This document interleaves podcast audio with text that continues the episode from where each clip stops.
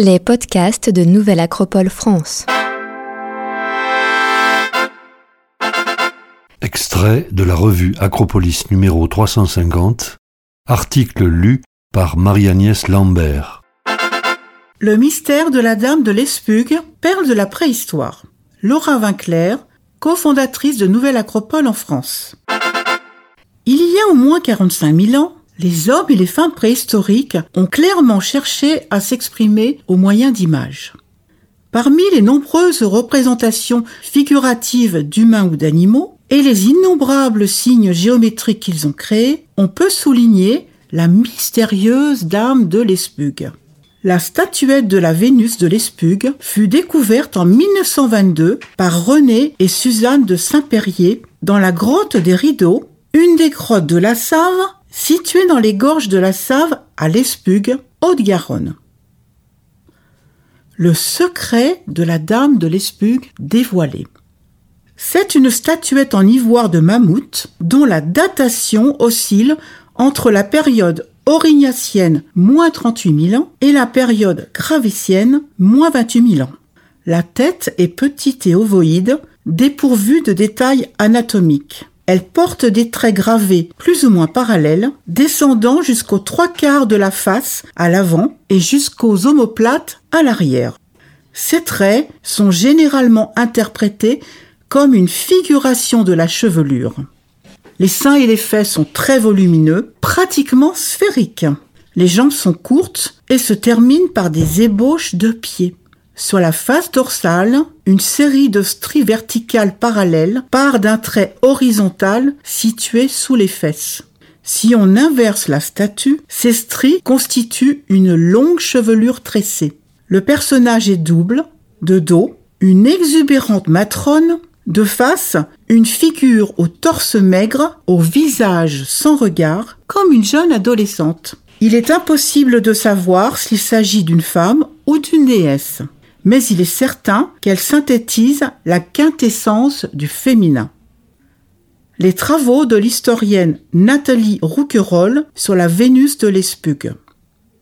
Nous devons rendre hommage au travail minutieux et de cœur de la préhistorienne Nathalie Rouquayrol qui, dans son livre La Vénus de l'Espug révélée, très pédagogique et bien illustré, porte un regard novateur et profond à cette œuvre d'art très ancien et atemporel qui est la Dame de l'Espug et qui nous parle de la perception subtile de ces artistes ancestraux. Nous allons entr'ouvrir les portes de ce mystère en suivant les intuitions remarquables de Nathalie Rouquayrol, tout à fait acceptée par la communauté scientifique. La Dame de l'Espug n'est inféodée à aucune époque, à aucune culture, elle appartient à toutes, ce qui ne lui empêche pas d'avoir été, qui sait, figuration d'une femme aimée, considérée comme protectrice des mères lors des accouchements et de l'enfant espéré, avec le savoir et le réconfort assurés par des femmes plus âgées lors de ces événements marquants de la vie dans bien des civilisations, ce que la statuette présente également. Prenons la statue dans la main pour qu'elle nous livre son secret venu du fond des âges.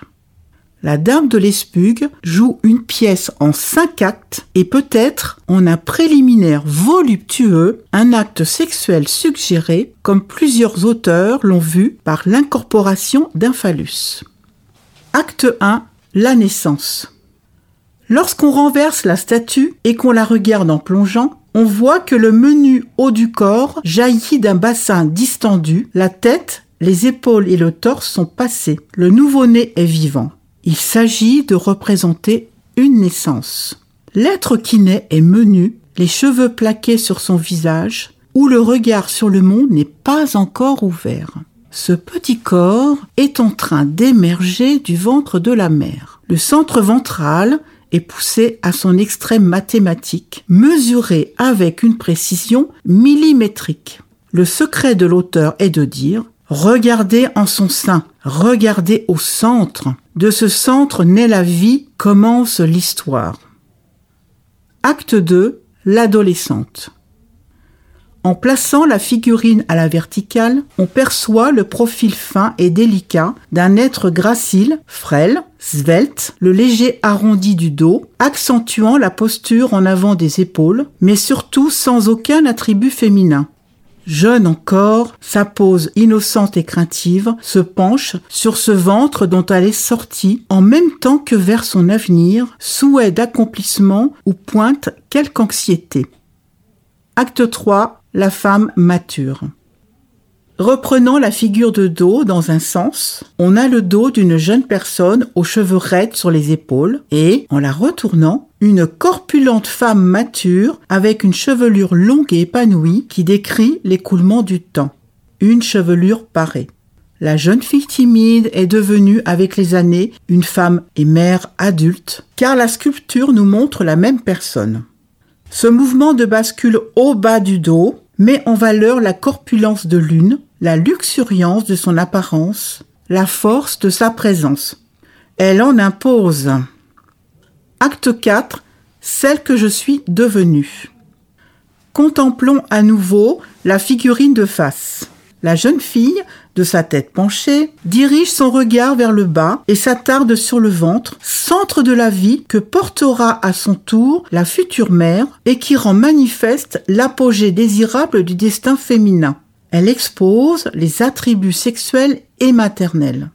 Les actes 1 à 4 matérialisent donc les mouvements clés de la vie humaine, la naissance, l'adolescence, puberté, la femme accouchant, la matrone superbe, autour de ce centre ventral et ventre central, celui-là même dont elle est sortie et qui a porté aussi sa progéniture.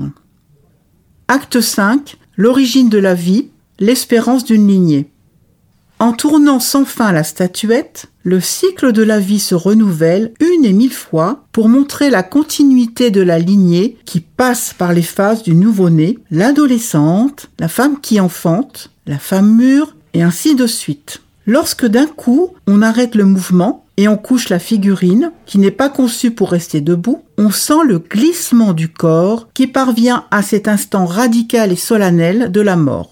Les dames de l'Espugue transcendent le destin individuel et condensent l'instant du sculpteur, celui de sa propre vie et son contexte, avec la durée, celle du mystère de l'origine de la vie, sa perpétuation, son espérance d'une postérité. Une fois, le sacrifice des individus garantit l'immortalité de l'espèce. La naissance de la conscience humaine à travers l'art. De nombreux chercheurs confirment que nos lointains ancêtres sont devenus humains au travers d'une pratique artistique ainsi que par les rites funéraires. Approcher la préhistoire, c'est découvrir la conscience que l'humanité se forge d'elle-même. Nous sommes tous enfants d'une même préhistoire et d'une même pensée symbolique qui a duré plus de 20 000 ans et a été notre bien commun à tous sur la planète. C'est donc d'universalité que cet art témoigne savoir recevoir et envoyer une lettre. Nathalie Rouquerolles clôture une conférence organisée par la Société des Amis du Musée d'Archéologie nationale avec cette belle image d'une lettre. Le message est qu'après la mort, il faut recommencer sans cesse. À qui ce message est destiné? Au bout de X fois, c'est nous, les destinataires ultimes. C'est nous. C'est cela, l'histoire extraordinaire de cette œuvre. C'est comme si la culture paléolithique s'adressait à nous, et cette statuette nous fait recevoir cette lettre qui est troublante et merveilleuse. L'artiste nous a envoyé une lettre, et je me demande si aujourd'hui nous envoyons une lettre à des destinataires, à des milliers d'années devant nous, qu'allons-nous mettre comme message dans cette lettre? Je ne suis pas sûre qu'on ait une lettre aussi positive et merveilleuse que celle que cet artiste nous a envoyée par-delà les millénaires.